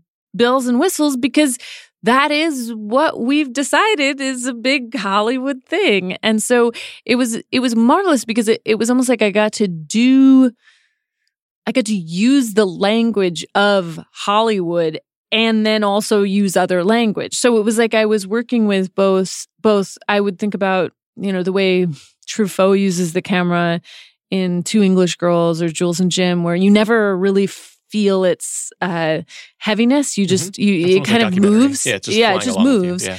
And then also to use you know the kiss in the rain Mhm. uh, as as an and so I got to it's almost like I got to play with different filmmaking styles in the film because it was part of at a certain point in the movie because it becomes reflexive it it's playing with the form of movies as storytelling so I got to I got to really go for it I mean it was a big swing um Actually, I remember, I mean, Yorick and I looked at so many different movies for the look of this movie. And as I mentioned, um, I mean, Two English Girls being, you know, one of the movies where they talk to camera, uh, which is we use employed in the film, but also the color is so beautiful. We looked at the camera movement and, um, John Huston's The Dead, which is a, and also just The Dead in general is a great uh, stand-in in a way for Yes, for 1800s and a family. and also just chamber it's piece. gone. Yeah, yeah. Oh, yeah, yeah. It's gone, which is you know, um, which was actually a suggestion of Wes Anderson. Said, "Look at the dead." I think he, he I'd seen him, and he said, "You should watch. You should watch that again." And then we looked at um, um. Uh, we looked at Heaven's Gate, of course, because it's stunningly gorgeous, and also the giant that when they graduate from from college and then they have that giant waltz scene at the Mhm. beginning. I made all the actors watch it because I was like, "This is isn't this the most rock and roll thing you've ever seen?" But it's not rock and roll at all. Yes. And Kris Kristofferson's so dreamy, and everyone's anyway. It's great. I mean, I people were like, "Stop mentioning Heaven's Gate" because it literally bankrupted a studio. Well, your movie's not four hours long. So no, no, good. no, Yeah. no. And I didn't like build a boom town for it, but um, and I didn't have like giant train shots. But you know, it's so gorgeous. But also McCabe and Mrs. Miller for I mean, strange things like how the ice looks in Mhm. McCabe and Mrs. Miller. Ice isn't white in it; it's kind of that gray mottled ice, and but also just that they it's it's it's not precious, even though it's a period piece, and um. And uh, This is my favorite kind of conversation. oh, Is you just saying all the cool movies? I know. I watched and- mean, and, tried to. just like reimagine. nerdiness. It's great. Just nerdiness. I mean, honestly, um, Scorsese's uh, Age of Innocence has a lot of the stuff that. In a funny way, he was also looking at all the movies that I had looked at because I could see all the movies he'd looked at. Because then when I looked at it, when I watched his film, there were just so many things that I was like, "Oh, that's from this one, and that's from that one." Um, uh, but the the opening scene, I never really got to do a shot like this because I didn't have as much time, and I, he's Scorsese and I'm me, so we're working there. We're gonna, you gotta have your goals, but that, uh, but that he, uh, that he does that shot. Um, it's when Daniel Day Lewis. It's like after the opera, they go to this party, and Mhm. it's the most beautiful shot. And he does things like linger on paintings, which I loved, which I didn't end up doing because I couldn't figure out how to do it correctly. And probably also the paintings he was lingering on were actual Renoirs, and I didn't have those. But in any case, uh, it's terrific. And then, you know, eh, like, I mean, there's so many, there were so many, um, it's just great films we looked at and i don't even know what my point is now i'm just talking about movies No, it's the best. I, it's very funny that you mentioned Scorsese because I have written down on this paper. It feels like you have your De Niro oh and Saoirse, and was she always going to be Jo? She told me she was going to play Jo. Actually, she That came up like to her. me. Um, it, it actually seems like Jo was Mm. what was so crazy about it. Both Saoirse and I had separate experiences, which when I went to go talk to Amy Pascal about this film, I said to her, I have to write it and I have to direct it. I have to do it, which I had kind of forgotten that I'd said until she reminded me and press. And she was like, Do you remember coming into my office and, and you said I have to write it and have to direct it and, and I you hadn't directed anything? I was like, No, I don't remember saying that, but Yeah, a little bit of Jo But- yourself. yeah. yeah. Yeah. And then Saoirse also came up to me and she just said, I'm I know you're working on this and I'm gonna play Jo. Uh, basically. That was how it happened. And um and I she was right. In that way, she was just telling the truth. She wasn't bigging herself up or anything. And she wasn't saying it because she was being arrogant. She was just saying that's just true. I'm playing Jo. And, and it was. Um no, I'm I, Saoirse is such a it's hard to overstate how much of a collaborator she is with me. And and when I talk about like Jacqueline Durran and the stuff we were doing in in London, she was there working on the costumes with me months before because she's she was just so intimately involved with what the film was. And she would things that, you know, are all over the film like one example of she wears this military coat while she writes and she wears it the whole movie because she Jo, I mean, Jo says in the book, the whole book, she wants to be, she wants to go to war, fight with her father, in addition to being a boy. Um, but Louisa May Alcott actually did go to war as a as a nurse, and she went and she got sick. Um, but it was then she wrote a she wrote something called Hospital Sketches, which was her first sort of well received thing, and sent her on a on a different path. But in any case, Saoirse had this idea of wearing a military jacket um, with epaulets, maybe from the War of 1812 or something, uh, and and she said because the, way Jo writes, it's it's and the way Louisa writes, it's like a military campaign. She's taking over territory and she's occupying land, and she's she's pushing the enemy back and standing on this and land. And I was like, wow, that's um terrific and you know they came up with this great costume but like that's just one tiny illustration of of her making me understand the thing we are collectively doing even better Right. Small choices make character. oh exactly Yeah, that makes total sense. So it feels like you are plotting the course of a human's life Hmm. through the first two movies. So first movie is Mm. coming of age. Mm. The second movie, theoretically, you'd think Little Women would be coming of age, but most of your focus is almost on yeah of age. of age you're aged Yes. i mean yeah Um, coming of i mean maybe it was selling of art i don't know mhm, for sure. yeah Do you see making choices like this for projects in that way? Is there anything systematic about it, or is it just this is the kind of thing I want to do? I don't know that I think about it systematically because it feels. I think I just try to focus on what is lighting me up. And I can't, there's something that feels very pretentious to me about saying, this is my this movie or Mhm. that is my I I feel and I also feel like But you're like scholarly about film history, so you know that there's like the arc of a director's career, and sure you know, no of course yes of course I know that but I also don't think I'm not sure it serves you to think about that while you're in the thick of it. Mm, I mean, it's I interesting. can't help it, but I get you. It's Yeah. interesting to like I love reading and about, you know, what directors say as they look at their career because I mean, it's even interesting to think of the difference between how a movie was received and how time has treated it. Um I, I mean, I'm thinking specifically of King of Comedy, Mm-hmm. actually, to go back to Scorsese. But the, he he was saying it closed in something like two weeks. It's a huge bomb. It's a huge bomb. Yeah. Beloved. I mean, I I love it. I mean, we Noah and I we, that movie was one of the movies. Well, that and After Hours we were looking at for um, Mistress America, which um, was a sort of. I mean, in my mind, received a kind of collective like, huh? And I was like, well, that's because we liked all the B side movies. I know. We just did. they- we just did a top Yeah. five Scorsese's conversation, Yeah. and After Hours and King of Comedy were on mine for the same reason. Yeah. those are the great no, ones. and they're great. yeah. But like, I mean, but so so I think too, it's hard to you can't take a long view of your own career, Mhm. first of all. And I think, I mean, the thing I try to focus on is not like what is the arc. The thing I try to focus on is if I'm lucky, I only get to make so many movies in my life. Like they just take a while to write, especially if you're writing them yourself, which I am.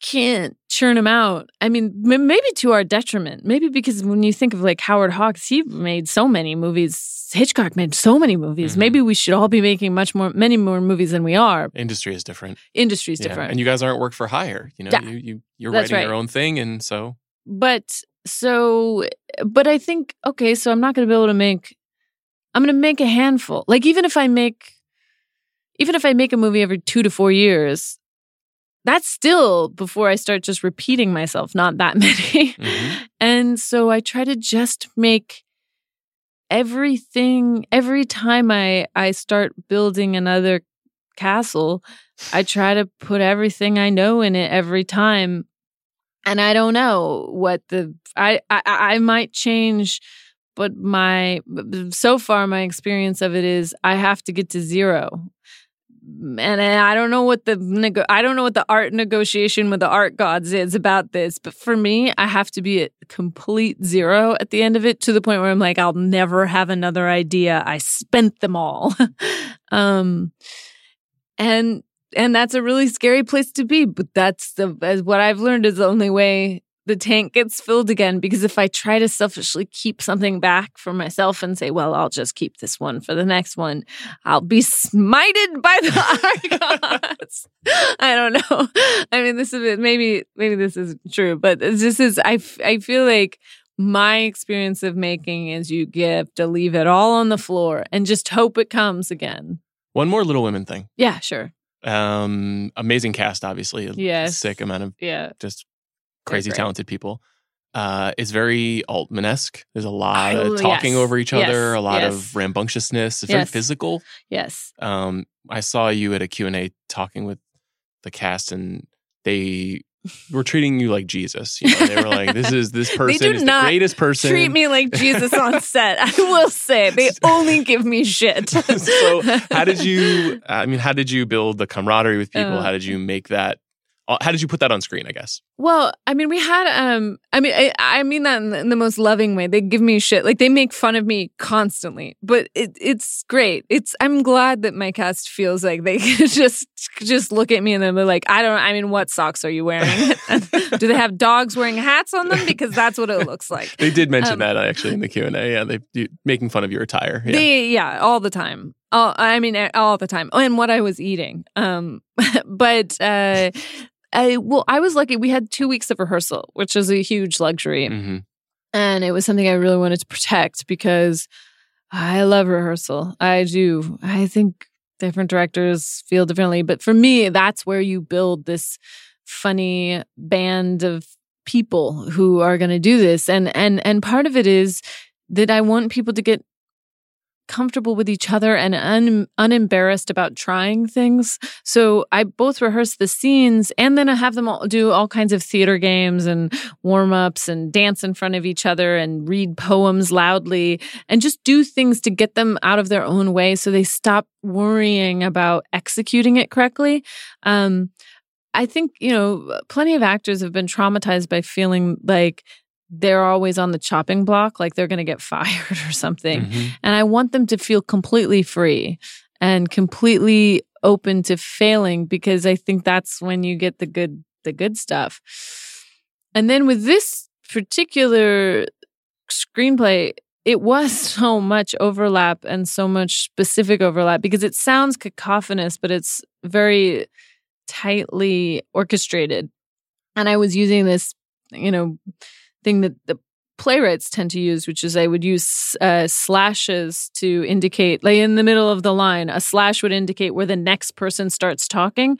So I wanted people cutting each other off at very specific points. And often there were, you know, four to nine people in a scene at once. And the four sisters were really this four headed beast that would sweep in. And it would be like a game of hot potato. Like it would, it needed to to to really have everyone firing on all cinder, cylinders to keep going. So that getting that together and getting that kind of humming, so that by the time we got to set, I wanted those lines memorized like deep muscle memory. Nobody's searching for the words; they're coming out, it, it rehearsing like a play, Right. and and and so that they had the ability to, by the time we were on set, completely speed through the lines, and it was almost like I was conducting. I would say, "And begin," and they would then run the lines for me and I'd listen and then I'd make adjustments and then we'd build this movement into it which we'd you know blocked with a camera and everything else so but I find all of that it it it it really it serves to make everyone feel like a company which is I Mhm. think what I respond to so much about the Altman films um and what hopefully they I think they enjoyed it being all uh because it, it, in a way it takes um, pressure off self if if you're We're in, in a together. company. Yeah. yeah. And and and your performance is so dependent on everybody else's performance that it's not um i didn't want it to feel like sort of that isolating you in a box of your close up that it was it, we need all these people firing. And um and they did. They worked their tails off. They were really tired. They were also coming in so early because it was, oh my God, the, the days were so long. They were really, I mean, those actors, it was like sur- survivor for them. They were, and it was winter and it was, we were going through four seasons and it was like all managing all these seasons. And sometimes it was really cold. And I was like, take off all those layers. We got to, it's spring, y'all. um, and then sometimes it was hot, and but it was winter. It was a, it was just um dramatic. It was dramatic. The whole thing. It looked effortless, but also I couldn't help thinking this must have been hard to do. It's so hard. Yeah. It was so hard, Um, but in a great way. I mean, yeah, the nice thing about films is it's hard enough that you'll never be on top of it, which is great. Mm. I mean, if you're going to try to do something, you might as well pick a hard thing, um, because then you can spend your whole life trying to measure yourself against it. So, a couple more for you, and then I'll let you go. mm-hmm. If you could program a double feature with your Little Women, what would you program it with? Oh, My Little Women and something else? Yeah. Little, I mean, well, anything I say will make me sound like I'm really think a lot of myself. But, no, but it, it, it- aspirationally. okay, yeah, Little Women and Fanny and Alexander. Oh, good. Okay, that's fantastic. Um, we end every episode of the show by asking filmmakers what's the last great thing they've seen. Have you been able to watch any movies? What's the yeah? Uh, well, the last great thing I've seen, it was for for me, it was like a complete experience, which is that um, I I went and saw the Joker, Joker, not the Joker, Yes. but in- Antonio Banderas was yeah. here and he called it the Joker. I had to correct him. It's, Oh. yeah, you did it yourself. Well, I saw it in New York. It was a it was a rainy night. There was a nor'easter. It was torrentially downpouring. It was showing um, at uh, Cinema Village, not Cinema Village, yeah, City Cinema Village um, on um Second Avenue. It's but I know it. you know, and you, and like I ran in from the rain. Everyone's wet. Uh, everyone's one with the big sitting. marquee outside. Yeah, Yeah, yeah, yeah. and and and it's got that big big theater stadium Yep. style. But like, there's something about New York when it rains, it always feels like the 70s anyway, because everybody's just like rah, running, and and then I ran in there, and it was, you know, glorious 70 millimeter, and it looked great, and um.